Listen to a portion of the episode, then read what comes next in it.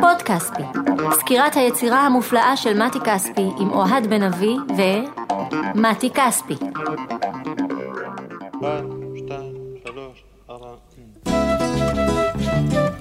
השנה היא 1976. מוזיקאי צעיר מוציא אלבום סולו שני עם תמונה של פעמון, הנושא את השם מתי כספי. בצירוף מקרים נדיר, השם זהה לאומן שיוצר ומבצע אותו. שלום מתי. שלום לך. אז איך נראה יום בחיי אה, מתי כספי הצעיר שיוצר ומבצע את הפעמון? אה, מתעורר מוזיקה, מצחצח שיניים מוזיקה, שותה קפה מוזיקה, הכל במוזיקה, כי הייתי אז אה, כמו הר געש מלא, ואז אמרו עליי שאני מסוגל להלחין גם את ספר הטלפונים. הלחנתי בכמויות בלתי נדלות, ואלו היו ימים בחיי, זה לא היה יום, זה פשוט מההתחלה, במשך, אה, נקרא לזה, מהרגע שהתחלתי ליצור, לפחות עשרים שנה קדימה זה היה פשוט הר געש במלוא הדרו. אני מרגיש גם שיש איזשהו מעיין נובע מתוכך, זאת אומרת, הרבה פעמים אצל יוצרים אתה יכול לזהות את האבות המייסדים שעליהם הם בונים את התשתית היצירתית שלהם. אצלך זה כאילו יש משהו פנימי שמגיע ממך, משהו ראשוני. אתה מתחבר לתיאוריה הזאת שלי? כן. היום בדיעבד, אני מרשה לעצמי ממעמקי גילי, 73. עד 120. לא, עד 100 וטיטולים. אוקיי. יש הבדל. אוקיי. עם הטיטול הראשון אני אומר להתראות, אני לא רוצה להיות מהמסע. כן, אני יכול להעיד על עצמי שאני כנראה אב. מה שנקרא prototype, אה, אב טיפוס, אב טיפוס. אני טיפוס, קודם כל, אני גם אב. אתה גם אב. ולפעמים גם אב כרס אם אני אוכל יותר מדי. אז כן, כן, זה משהו מקורי, נכון, למרות שההשפעות הן כמו בעיני אז uh, מברזיל, בוסנובה, סמבה, אבל יש בי הרבה מאוד השפעות אחרות, כמו מוזיקה בלקנית, ומזרחית, ומערבית, צפון, דרום, לכל הכיוונים. אז uh, באמת, אם הזכרת את הנה הנה, שזה פותח את האלבום, אז יש כמה סוגיות לברר בעניין. קודם כל, באלבום הזה יש איזו uh, בשלות של הקשר שדובר בו רבות ובצדק uh, בינך לבין אהוד מנור. אה, באלבום הזה שבעה מתוך עשרת השירים טקסטים של אהוד. בעצם גלי צה"ל יוזמים את שיתוף הפעולה הזה, מלחין ותמלילן השנה? זה הסיבה להתכנסות של יצירת השיר הזה? כמעט. התקשרו אליי והודיעו לי שאני זכיתי בתואר מלחין השנה. אני אמרתי, אני הלחנתי גם לפני שנה, ואני אלחין בעוד שנה. אז אני מלחין גם השנה, זה בסדר, אני מלחין השנה. ואז דייקו לי את זה, ואמרו, זה תואר. ואהוד תמלילן השנה, או פזמונאי השנה. והנוהג הוא שפזמונאי השנה ומלחין השנה יחברו שיר שיבצעו אותו בדואט זמר השנה שנבחר וזמרת השנה שנבחרה. ואני, לתומם, שאלתי מי שר ומי שרה, אמרו לי את שמותם ואמרתי אני לא אוהב אותם. Mm-hmm. ואני לא נותן שירים לאנשים שאני לא... לזמרים שאני לא אוהב.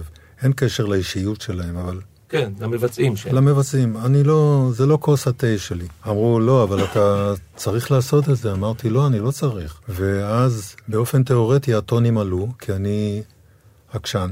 וגם הם התעקשו, והטונים עלו, וזה הגיע למצב שהתקשר אליי אה, מוטקה נאור, נדמה לי, שהיה אז אה, מפקד גלי צה"ל, והוא ניסה לשכנע אותי, ואני אמרתי לו שלא, אני מצטער מאוד, אומנותי היא דרכי.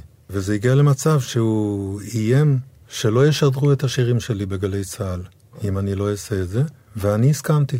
והוא טרק את הטלפון כנראה חזק, למרות שלא שומעים בצד השני שזה חזק. וכעבור יום התקשר אליי מישהו אחר והציע פשרה. זמר השנה, הוא ילחין למילים של אהוד מנור את השיר שהוא יבצע עם זמרת השנה, ואני אבצע שיר שאני כמלחין השנה עם אהוד בזמונה השנה. נעשה שיר אחר, ולזאת אני הסכמתי, ואז הגיע הנה הנה. הנה הנה הנה מנגינה שמתחילה אז קודם הייתה המנגינה, ואני באתי לאהוד, הרבה פעמים זה קרה לי, שנתתי לו איזה משפט מפתח מסוים, ופה אמרתי לו, הנה, הנה, הנה, מנגינה שמתחילה נמוך. זה ממש הגיע ככה? כן, מנגינה. שמתחילה ב... במי במול? מי במול, לה, לה במול, פה מינור, והנה היא עולה עולה, זה מה שהיה לי. הוא השלים את היתר. זה דבר מאוד יפה, שמעיד גם על, ה, על רוחב הלב של שניכם, אני חושב, אחד כלפי השני. מה שאתה מתאר פה, יש לך קרדיט ככותב. יש לי כמה כאלה, אבל אני לא לקחתי על עצמי את הקרדיט בעניין הזה, כי כבודי מונח במקום אחר. הקהל הרחב, זו שאלה שהוא אוהב, ואומנים אוהבים אותה אולי פחות, של מה בא קודם, מילים או מנגינה. אני חושב שלאנשים שכותבים שירים זה פחות דרמטי, כי זה פעם ככה, פעם ככה, אבל uh, לנו שיש לנו אייפונים ואיך שיש איזה רעיון, הוא מיד מוקלט וכבר נשלח וכבר יש לו תגובה. בשנת 75-6 יש לך מנגינה, איך טכנית, רגע, איך זה מגיע לאהוד ואיך זה חוזר אליך? ברגל. אני בא לביתו, ואני מנגן.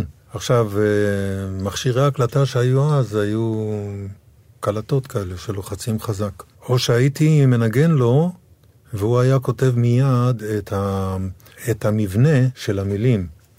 כשאני רק דואג שמילים מסוימות, אם אני קורא גם רק את המבנה, סתם, סתם מילים, לוודא שהכוונה שלי שזה יהיה מלעיל ולא מלרע. כי זה מאוד מאוד חשוב עבורי. מבחינת phrasing בעצם. כן, נכון, מבחינתי זה מאוד מאוד חשוב, וככה עשינו. ואו, כשהייתי בא וכבר הייתי מנגן והייתי מגיע בטעות כמעט יומיומית ב-12 בצהריים, ואז הוא היה שואל אותי, אתה רוצה להצטרף אלינו לאכול? והייתי אומר לו כן. כי באתי מהקיבוץ, לא היה לי כלום. גם הייתי רעב כל יום, משום מה, אתה יודע, כן. מין תופעה מוזרה שכזו. ואז הייתי אחרי זה מנגן הרבה מאוד, גם דברים אחרים, ואז הוא היה פתאום שולף איזשהו טקסט שהוא כתב, והוא היה נותן לי. וקיימים שירים שאני כבר לא זוכר מה היה קודם, אה, מילים או מנגינה. כמובן שאני מעדיף אה, מילים קודם, כי זה נותן לי את ההשראה הנכונה להלחין את זה, ואני מלחין למעשה הרבה יותר מהר כשאני רואה מילים מול העיניים. מנגינה יוצאת כשהיא יוצאת. אי אפשר לדעת כי זו השראה, אני לא, אני לא ממציא. היא עומדת בחלום, מסתכלת אל הים. תקן אותי אם זה מיתוס או שמעולם לא התיישבת לכתוב שיר, במובן הזה של בעל מלאכה, שעכשיו אני מייצר שיר. לא, את זה היה עושה סשה ארגוב. כל בוקר הוא היה על פי הסדר. קמתי, התרחצתי, צרצחתי שיניים, התלבשתי, ארוחת בוקר, ארוחת שיר. בוקר, שיר. ניגש לפסנתר וכותב שיר. יש לו טקסטים, הוא כותב רק, הוא לא כותב מנגינות, רק לטקסטים. והוא אדם מסודר להפליא, כל טקסט הוא כותב אותו אחר כך בתווים. סיפרת לי שזה מתועד גם אה, זה. תאריכית. כן, כן, זה מתועד בתוך קלסרים דקים כאלה, והוא פשוט שולף. ואצלך אצלי לא. כשנולד שיר חדש הוא כתוב בתווים, הוא הוא לא, רק מוקלט. לא, אני, אני כוחי בעצלנותי, אני לא כותב תווים. לא, בוא נפתח רגע את עניין הכוחנו בעצלותנו. אני לא כותב תווים, אני פשוט מנגן. פתאום השיר יוצא במלואו. מעטים השירים, לדעתי רק שניים, שהם יצאו בהפסקות של כמה שנים, עד שהגיע החלק הנוסף של השיר. כי אני מחכה להשראה שתבוא. כל השאר, השירים יצאו במלואם, כפי שהם, עם ההרמוניה, עם הכל. מה הם השניים האלה? ברית עולם ונער... נגיע אליהם. ונערתי. Mm, היה שווה לחכות. כן. אחרת הם לא יוצאים. אני חייב גם לאהוב את השיר ולהתרגש ממנו, גם אם הוא יהיה שיר מצחיק. כי אם לא, אני שוכח אותו. אני לא נותן אותו לאחרים גם. אני לא מוריד מערכי. אני שומר על הערך שלי. ובדרך הזו, כשאני נאמן לעצמי, הקהל שלי יהיה נאמן לי, וככה הקהל שלי גדל בעצם. עכשיו, הוא לא גדל מהר, הוא גדל לאט, אבל לא נסוג. מזכיר, אלבום ראשון ב-74, זה האלבום השני שבו אנחנו עוסקים. אתה מופיע הרבה בשלב הזה? בשלב הזה אני כבר התחלתי להופיע הרבה. עם הרכב, לבד? הרכב, כן. בהתחלה הייתי מופיע לבד וגם בזהירות, כי אמרתי לעצמי, אני לא אופיע בשירים שהקהל לא מכיר. ואז היו הופעות של נבחרת, כך קראו לזה. הרבה זמרים וזמרות באותו ערב, עם מנחה שמספר בדיחות, ואחר כך הוא מזמין את הזמר או הזמרת הבאים. ובהתחלה היה לי רק, אה, אני יודע, אליעזר בן יהודה ואולי עוד שיר, הופעתי רק בשני שירים, ולאט לאט זה גדל.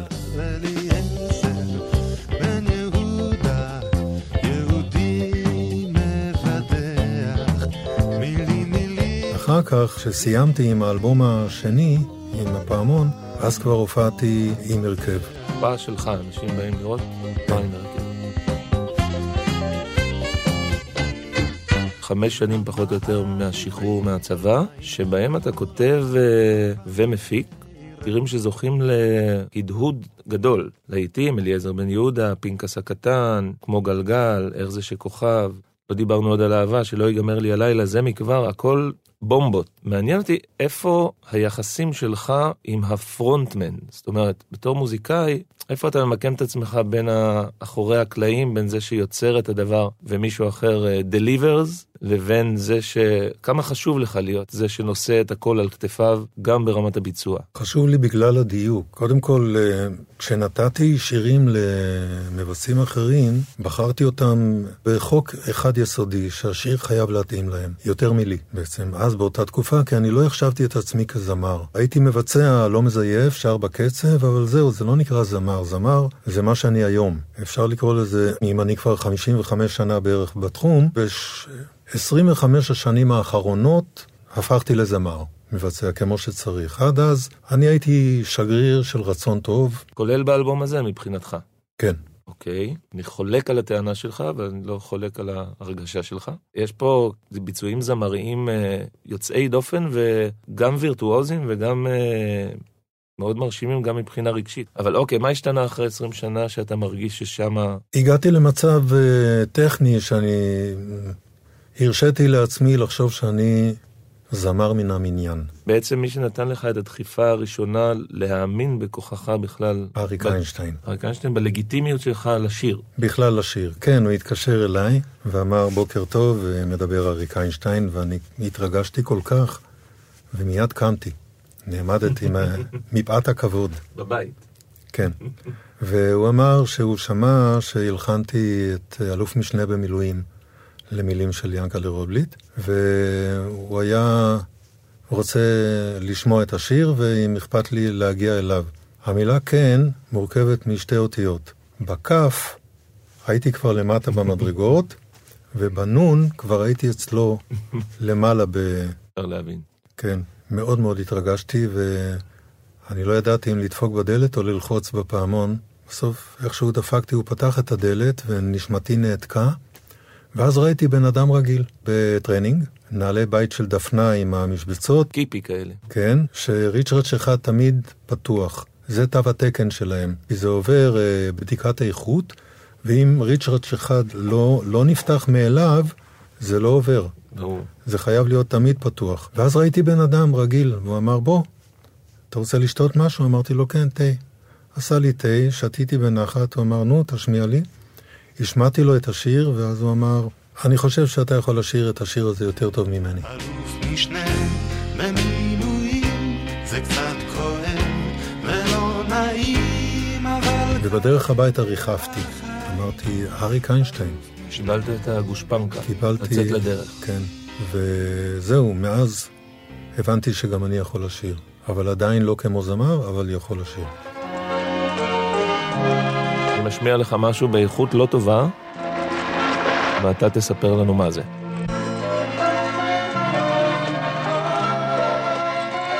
בסדר. זה מתוך אה, חגיגה בסנוקר, וכתבתי את הנעימה הזו בצד נעימה אחרת שמחה ועליצה. טם טדם טדים טדי דדדם טדם דינם. והיו שני חלקים. דה דה דה די דה דה דה עד פה. האוהב אותך הלילה בא אחרי שנתיים וחצי או שלוש. זה החלק החסר. כן. וחיכיתי להשראה שהיא תבוא, וכשהיא באה הבאתי את כל המנגינה הזו לאהוד, כי אני ידעתי שזה חייב להיות שיר. ואהוד הוציא שיר מגירה, שיר אהבה שכתב לעופרה אשתו, והתאים את המילים למנגינה הזו. ומזה יצא ברית עולם. ויש אותו דבר גם בנערתי. מהמם. המשפט הראשון שיצא לי, נערתי, אישה קטנה קטנה ונואשת, זה מה שיצא לי. פה זה הסתיים. פה זה הסתיים. כל השאר הגיע כעבור שנתיים. עוד מעט כמעט, אנו גוף אחד, את ידך נתת, בידי שלי.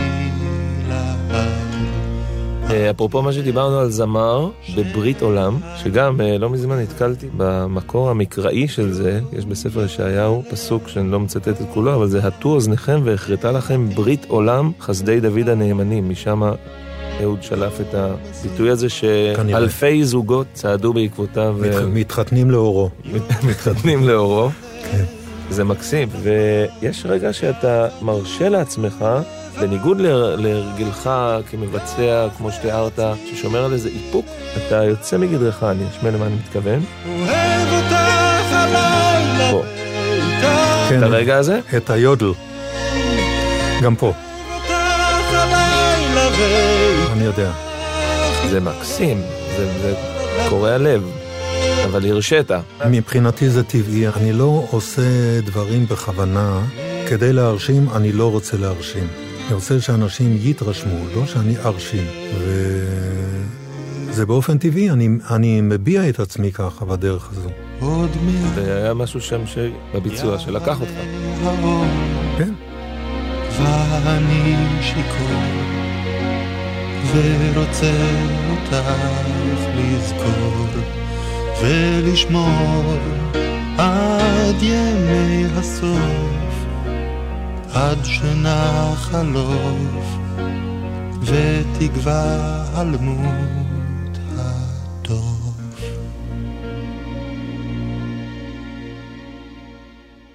בוא נדבר רגע על הפתיחה של האלבום הזה, שבה יש כיוון כלים של נגני הפילהרמונית, ויש איזה חימום אה, עצמוני שלך, כולל דיבור עם הטכנאי.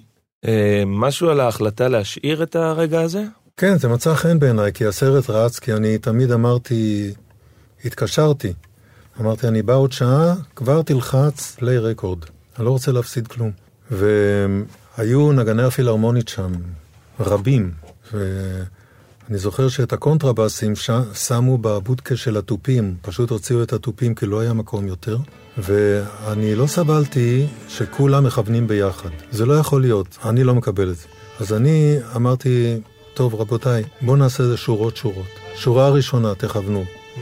ואז שורה שנייה. ואז שומעים אותי שם אומר, אה, מי שגמר לכוון, ש... שלא ינגן יותר.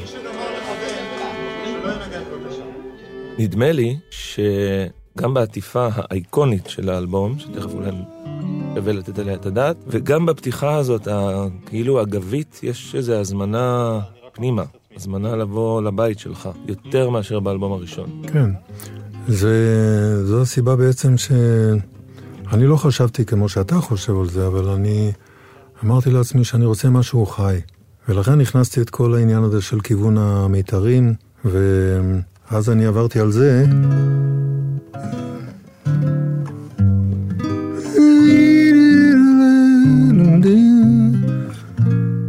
סרט רץ, הוא אומר לי שם. ואני אומר לו, אני יודע, אני יודע, אני רק מכניס את עצמי. יודע, אני יודע, אני רק מכניס את עצמי.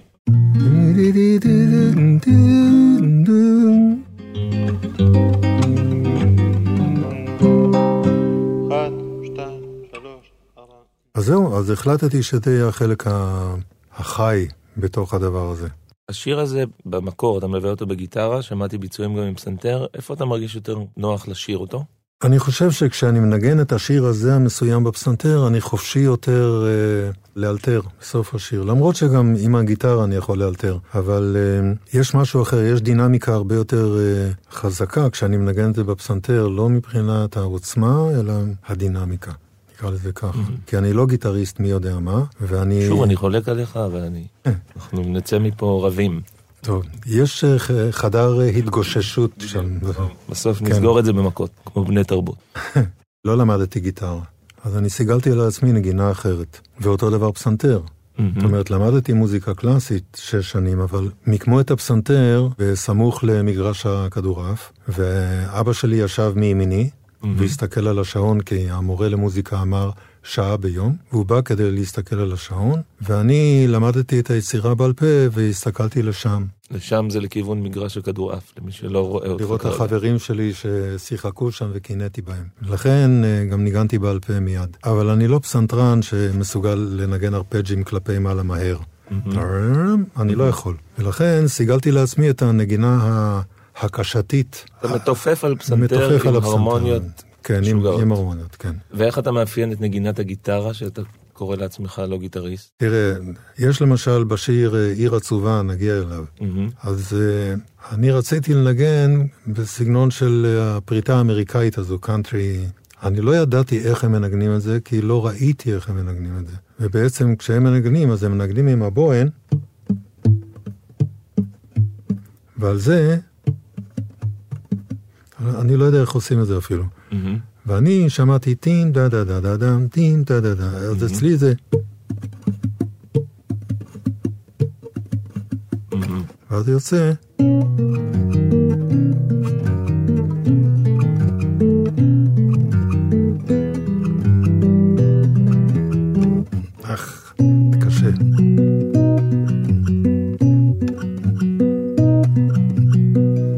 קצת כאילו שיבוש של הפריטה של ג'וליה, של אה, כן. לנו, נכון?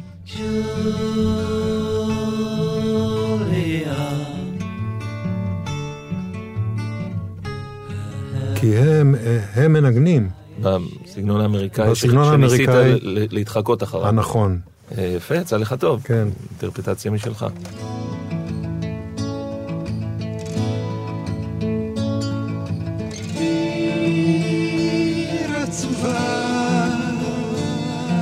עצובה, ענייה. בבוקר אומרים שעולה החמש, לא כולם באותה שנייה.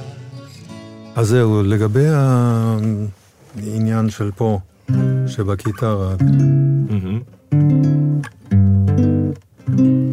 כאן במזרח התיכון, חלקי 16 ושמיניות הולכים ישר. כזה.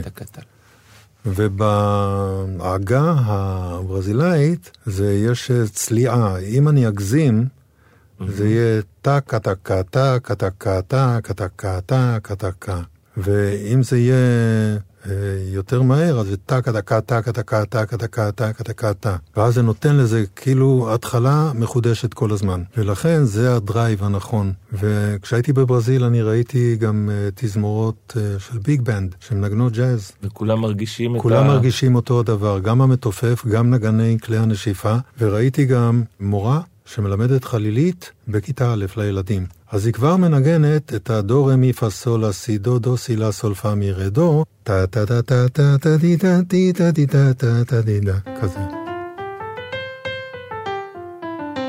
עכשיו זה לא כמו שאתה מנגן את זה, כי זה, זה צריך להיות רמז. אחרת זה יוצא שלוש על שתיים, זה כבר אה, מצפון אפריקה בעצם. כן, משהו מרוקאי כזה. נכון, ופה לא, זה באמצע, זה לא לפה ולא לשם. כן, והנה הנה מרגישים את זה כן, מאוד. ועדיין לא טוב כמו שאני מנגן היום. הנה, הנה, הנה, מנגינה שמתחילה נמוך, מנגינה שמתחילה.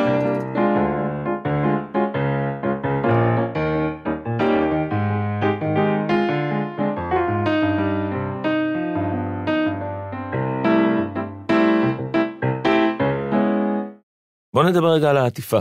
טוב, הרעיון היה שלי לצלם את הפעמון, כשבכתב ידי אה, כתבתי מתי או מתי כספי והכנסתי אותו לתוך הפעמון, וזה צילמו, יש לציין שדוד טרטקובר הוא עיצב, עיצב את ה... עיצב את העטיפה. וג'רד אלון... אה, ז'ראר. צילם. ז'ראר. כתוב ג'רארד, אבל כן. אתה לא מבטא את הדו, אוקיי, אז ז'ראר, ג'ראר אלון, ז'ראר אלון, הוא צילם בכישרון רב, כן. אה, ו- וגם קראתי שהוא רצה שזה יהיה בגודל טבעי בעצם, אז התקליט היה בגודל כזה, שהפעמון הוא בעצם הגודל הטבעי של פעמון של בית.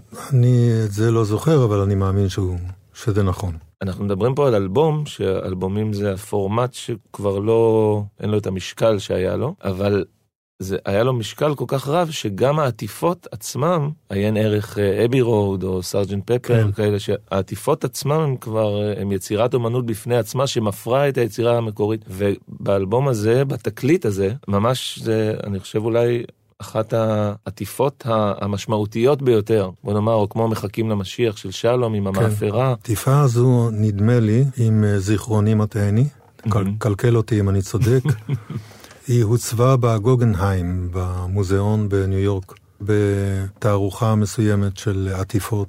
קראתי לא מזמן ביוגרפיה של, של ניסים קלדרון כתב על מאיר אריאל, שאתה מכיר, ומאיר מדבר שם על איזה רצון מכוון לשמור על איזשהו רישול, או מישהו אחר יגיד אה, חפיפניקיות, ראשוניות בביצוע, שזה הביא לו קונפליקטים עם אה, שלום חנוך שהפיק לו חלק מהאלבומים, שהוא היה מאוד מוקפד.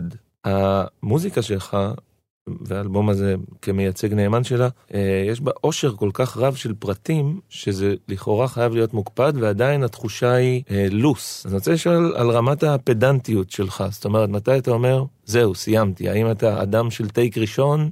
אז ככה, קודם כל, אני נכחתי לעיתים בהפקות של אה, אנשים אחרים. אה, הייתי במקרה באולפן, וראיתי שאחרי שנגנים, אה, נניח, ניגנו שיר, נכנסו לחדר השני כדי להאזין למה שהם הקליטו, והתחיל שם דיון. הבסיסט אמר את דעתו, הגיטריסט אמר, והמתופף אמרו את דעתם, והזמר אמר את דעתו, ואני חשתי כבש ויצאתי. אצלי אני דיקטטור. אני אומר מה לעשות, אני אה, מזמין נגנים מוכשרים, ואני סומך על הכישרון שלהם. אני מתווה להם את הדרך, כי אם זה תווים, אז מנגנים לפי התווים. ואם זה לא לפי התווים, אלא הרמוניות, אז אני כותב את ההרמוניות ורק אה, מסמן את המבנה של השיר, כמה פעמים לחזור, פזמון וכולו. ואז אה, יש דבר, לעתים אני גם מפתיע את הנגנים עצמם. כי היו שירים שאני ניגנתי, ותוך כדי הייתי אומר למתופף, מה עבר? זה לא היה כתוב לו. תוך כדי הקלטה. תוך כדי הקלטה, והוא היה שואל במבט. אני אומר לו, כן, מה עבר? והשיר עובד, השיר ממשיך. אז הוא, בהזדמנות הראשונה הוא עשה מעבר. וכשהוא עשה את המעבר, הסתכלתי על, אה, על הגיטריסט ואמרתי, תענה לו. ואז פתאום, אחד הפרע את השני, וזה קורה בטייק אחד. מקסימום שניים, לא מעבר לזה, כי ברגע שזה עובר את זה, אתה מנגן כבר כמו רובוט, וזה לא חי, זה סינתטי לחלוטין וזה אבוד. והיו מקרים למשל שהבסיסט נניח אמר, אם יורשה לי להגיד, כי הוא ידע כבר, אני לא, לא מוותר. אני טעיתי פה, אז אמרתי לו, זה בסדר, אני כבר במוחי הקודח, אמרתי שאני לעצמי, הוא אמנם לא ניגן את הטוניקה, את הדו, אלא הוא ניגן את הסול. אני אשתמש בזה למיתרים, שזה יהיה יחד איתם איכשהו. אני אדע מה לעשות עם זה. כי אני ניצלתי את מה שקורה באותו רגע ללכאורה מתוכנן. ועל פי זה אני גם כתבתי אחר כך את העיבודים לכלי נשיפה ולדברים אחרים. אבל באלבום הזה, אתה כל הנגנים מעבר לכלי הנשיפה והמיתרים, נכון. אז איך זה עובד מבחינת הפדנטיות שלך מול עצמך? איך אז- הדיקטטור אה, אז- מתייחס לעצמו? אז אני מתייחס לכך שאז בימים ההם לא היה מחשב. הייתי צריך לנגן את כל השיר ללא שגיאה ומדויק. אז הייתי מנגן הרבה כדי לדייק. אה, למשל, את ה... בשיר אין שלווה, אני מנגן שם תפקיד של קלווינט, שלמעשה ידעתי מה אני רוצה לנגן, אבל פעם ראשונה בחיי נגעתי בקלווינט, וכל הלילה, כשלואי להב, טכנאי, ניגנתי את התפקיד עד שהוא היה perfect. זאת אומרת, למדת את הכלי, למדתי את הכלי, ולמחרת בבוקר המוקדם היה take טוב. פרזה שאתה ודאי מכיר,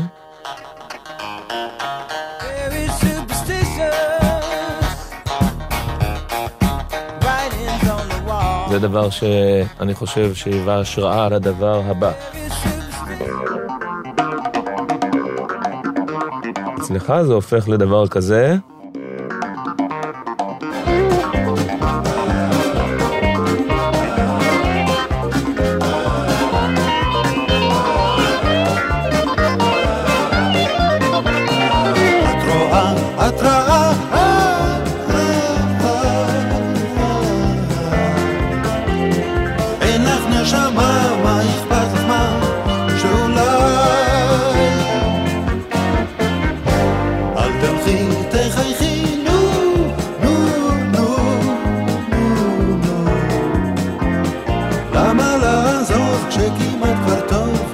יש לך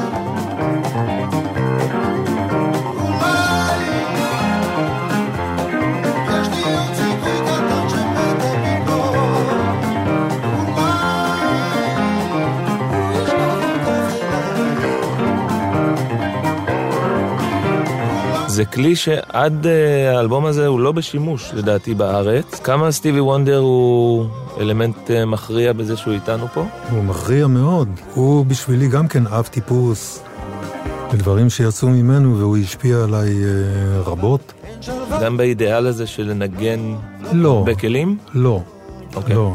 בדבר הזה אני התאהבתי ללא כל קשר, כי את התקליט הראשון, שבו אני נשען ככה על הקיר ונראה חשוד, בכל מחסום היו עוצרים אותי, בקיצור, איך שנראיתי. חשוד בתלבושת וב...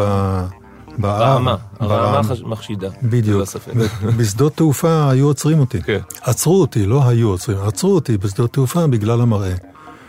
אז תמיד ידעתי, אני מגיע אל הביקורת דרכונים, שב בצד, בוא נבדוק מה קורה בתוך כן. הרעמה הזאת. בדיוק. אני התחלתי לנגן בכל הכלים כי פשוט לא היה כסף. והתקשרו אליי מאולפני טריטון שנפתחו אז, וכמו שהתקשרו לאחרים, ואמרו, תבוא לבקר, ואם ימצא חן בעיניך, אמרתי, זה, זה מוצא חן בעיניי, כבר אמרתי בטלפון. בטלפון. מוצא חן בעיניי, אני רוצה להקליט. ובאתי והתחלתי להקליט, ואמרתי, אבל אין לי כסף. באתי מהקיבוץ. אז העלו רעיון שאני אשמש שפן ניסיונות, הדדי. הדדי, בעצם. הם ילמדו עליי איך להקליט, ובינתיים אני אקליט את השירים, ולכן עברתי מכלי אל כלי. אז תמיד אנחנו מדברים על הנגינה שלך בפסנתר ובגיטרה, ובתופים זה אגף אחר קצת של אה, מוזיקאי, ואתה מחזיק פה כמה דברים מאוד מאוד אה, מרשימים. כאמור, אין מחשב, היום אנחנו נכון.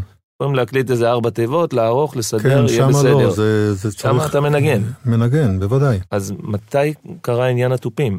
די מהר, מפני שכבר בתקליט הראשון הם למדו איך להקליט תופים. אבל. אתה כבר תופפת לפני? לא, לא, זו פעם ראשונה שלקחתי מקלות לא לידיים. מאמין לך. אתה צודק. לדעתי יש טעות. אני הייתי בלהקה צבאית קודם, בפיקוד דרום, ושם התחלתי לגעת בתופים בעצם. שם התוודעתי לגיטרה בס. הכלי שבאמת למדתי זה פסנתר, אבל כל השאר לבד, תוך כדי תנועה. כן. אבל בלהקה גם ניגנת בג'ימג'ומים, או שגם בהופעות ניגנת תופים? לא, לא. לא היה סיטואציה. לא. אז אה, גם היו מקרים שלפעמים היו מנגנים אחרי ההופעה, היו מנגנים סתם. ג'ם. כזה, ואז אני ישבתי על התופים גם, ולאט לאט סיגלתי לעצמי משהו. וכרגיל, אני מנגן כמו שאני מנגן, אבל אין לי טכניקה, אני לא יודע, לא יודע לעשות רמולו למשל. אין לי את זה. וגם שם סיגלתי לעצמי דברים אחרים בנגינה. אז בתקליט הראשון ניגנתי לא טוב, ועם הפעמון ניגנתי טוב. ואז בעצם בעקבות ההצלחה של האלבום הראשון, של התקליט הראשון, יש כבר תקציב. ואז יש תקציב... אה, העשיר. נכון, כי סיכמתי עם האולפן שאם חברה תיקח את ההקלטות האלה לתקליט, אז הם ישלמו לאולפן, לא לי. וזה מה שהיה באמת. ואז החברה, אז הייתה CBS, והם אה, החליטו להפיק לי אלבום שני כמו שצריך, אבל אני התאהבתי אז בנגינה, אז ניגנתי לבד בכל הכלים הבסיסיים, וכתבתי עיבודים לכלי נשיפה ומיתרים וקולות רקע, ו- ועוד ניגנתי בכלי הקשה שונים בדברים מסוימים. זו הייתה עבודה האיטית ביותר מכל התקליטים שלי, שנה שלמה. וואו, זה איטי. זה איטי מאוד. יש איזה לחץ, דדליין מצד החברה? לא, הם נתנו לי בלי, בלי דד ובלי ליין. תעשה את מה שאתה יודע, מה שאני יודע, ותבוא כשאתה. מוכן. לא ב- יתערבו לך, לא... לא התערבו. ויש איזושהי דמות שאתה נשען עליה, מתייעץ איתה, משמיע לה... שום דבר, אני עושה את זה לטובתי. צריך למצוא חן בעיניי, בין אם יש שם טעויות טכניות ש... שאוזני הטכנאים תצלנה, אבל אותי זה לא מעניין. ברגע שזה מוצא חן בעיניי, זה אני. בדרך הזו אני שומר על שמי ואני נאמן לעצמי, וברגע שאני נאמן לעצמי, הקהל, גם אם הוא יהיה מורכב משני אנשים, יהיו נאמנים לי, והם יביאו עוד אחרים, ואני אשאר נאמן לעצמי, והקהל הזה יגדל לאט לאט. והיום, במופעים שלי בחניון של האולם, ניתן לראות עגלות של תינוקות, כלי רכב ואמבולנסים. אה, אני חייב לציין שהייתי בהופעה שלך לא מזמן, ובלי עין הרע אתה בכושר אה, מאוד מאוד טוב, כושר ביצועי, אה, ראיתי הרבה הופעות שלך לאורך השנים, ואתה באיזה פורמה ממש טובה. לא חלמתי שתלכי ממני. קוריוז קטן, ראיתי בקרדיטים של האלבום שתי דמויות שאני מאוד מאוד אוהב, ששמם גידי גוב ואבנר קנר, ויש עוד מישהו שאתה אמרת לי, צבי בומס שיש להם קרדיטים של קולות באלבום. ושלמה ידוב נדמה לי גם. שלמה ידוב גם בקולות, הוא מנגן גיטרה, זה אני יודע. שם הוא מנגן סולו גיטרה ב... בלא ידעתי? ב- בשני מקומות. לא חלמתי שתלכי ממני, עד היום אני לא יודע אם זה חלמתי או ידעתי, אבל נניח לזה. ובאין שלווה הוא מנגן את הגיטרה, סולו. טאנגדה, טאנגדה. סולו ב- בלא ידעתי או לא חלמתי, לא ידע, מבחינתי זה לא ידעתי, כן. עד כמה שאני יודע. עד כמה שאני חולם? כן. אז אז זה שלמה ידוב? כן. יש איזה אגדה על הרגע הזה שהוא רצה עוד טייק ואתה לא אפשרת, אפרופו מה שדיברנו קודם, זה נכון? אני לא זוכר, אבל זה בטוח נכון. כי ברגע שזה מוצא חן בעיניי, נגמר. זהו זה. כי אני מחפש את מה שבא מהבטן. לא, לא להיות טוב באופן טכני, זה לא מעניין. אתה צריך, כגיטריסט או נשפן או פסנתרן, אתה צריך להיות בבסיס מוזיקלי, טכנאי טוב ועם נפש. לדוגמה, צ'רצ'יל, יצחק קלפטר. טכנאי מצוין, הוא מסוגל היה לנגן אה, הרבה דברים מסובכים, אבל הסולואים שלו הם של מלחין, זה משהו אחר לגמרי. כמו רינגו סטאר, שהוא לא היה מי יודע מה כוכב כמתופף, כן, אבל כל מכה, מבחינה טכנית. אבל כל מכה הייתה במקום. ונפרדנו לא מזמן מיצחק. אז רגע, איפה הם שרים? אתה זוכר? באיזה שיר? כן. את עצמי, באויים שם? איך שאשתנה, בשבילך.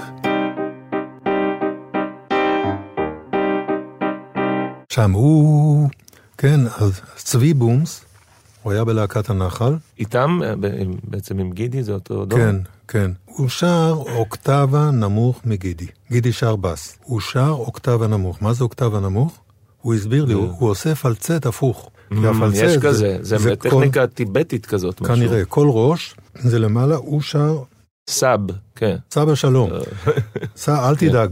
סבא שלום, סע, סע, יהיה יש לך בסדר. עוד. בדיוק. הוא גומר את הפסנתר שמאלה. זה מטורף מה. שהוא עושה. ושם הוא דווקא שר בפלצט גבוה מאוד. פה הוא שר. כן. כן, אם הוא היה עושה שם היה בוץ. כן, בדיוק. איך אני שונא איך שאשתנה בשבילך מתי האזנת לאלבום הזה, אם בכלל בשלמותו, לאחרונה? אמ, או האם אתה מאזין לאלבומיך באופן כללי? לא, לעיתים רחוקות בעצם. אני לאחרונה התחלתי להאזין לכל האלבומים שלי, אה, מתוך אה, שליחות. זאת אומרת? אני כותב את התווים של כל המוזיקה שלי בכתב ידי, אבל באופן פשוט, כלומר רק את המוזיקה, את השיר עצמו ואת ה... את המלודיה וההרמוניה. וההרמוניות, זהו. כבר הגעתי לאלבום השישי או השביעי, משהו כזה, כשהמטרה לכתוב הכל, ולהוציא את זה בספרים שבכל ספר יש שלושה אלבומים.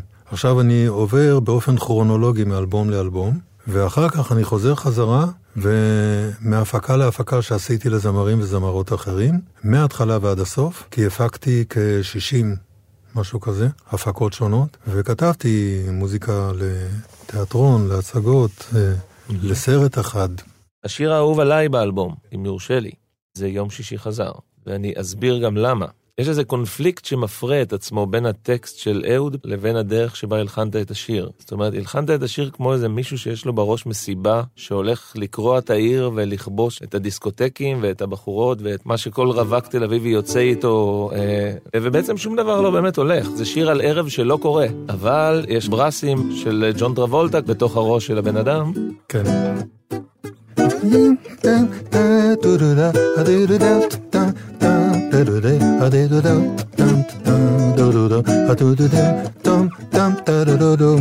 זה התפקיד של הנשיפה. גם פה יש לנו קלווינט שמככב. כן, אז ואמרת פה, לי בטלפון משהו על התפקיד שלו שאי אפשר להדגים בטלפון. מאז שניגנתי בהקלטה, לא ניגנתי את זה. אז... אה, אז לא-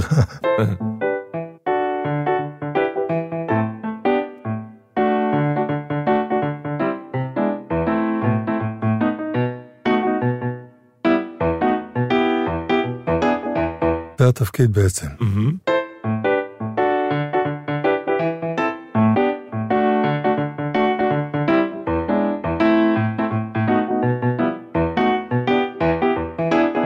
שחזרת, שחזרתי, לא טוב, אבל... שחזרת. מרובה, לא שחזרת. כן, בדיוק. לא ניגנתי את זה במשך אה, משנת 70 ו...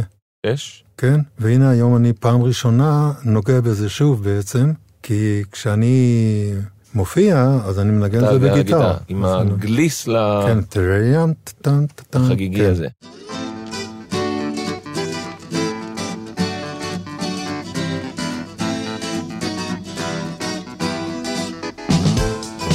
יום שישי חזר, בלי שום חדשות. יום שישי עזר, שוב שעות קשות. השעה שמונה, אין לי תוכניות, ואני מונה שתי אפשרויות.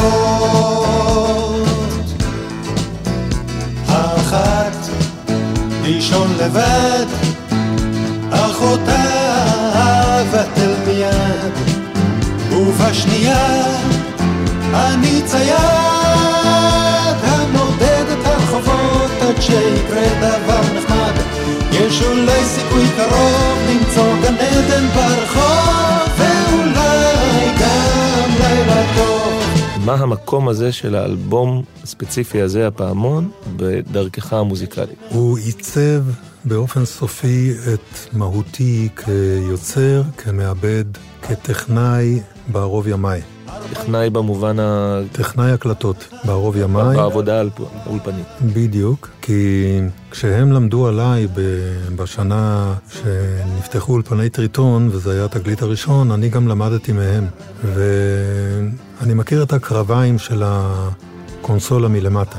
מהמציאות האנלוגית שלה. כן. מתי, תודה רבה שהקדשת לנו מזמנך, זה היה מרתק. נתראה באלבומים הבאים.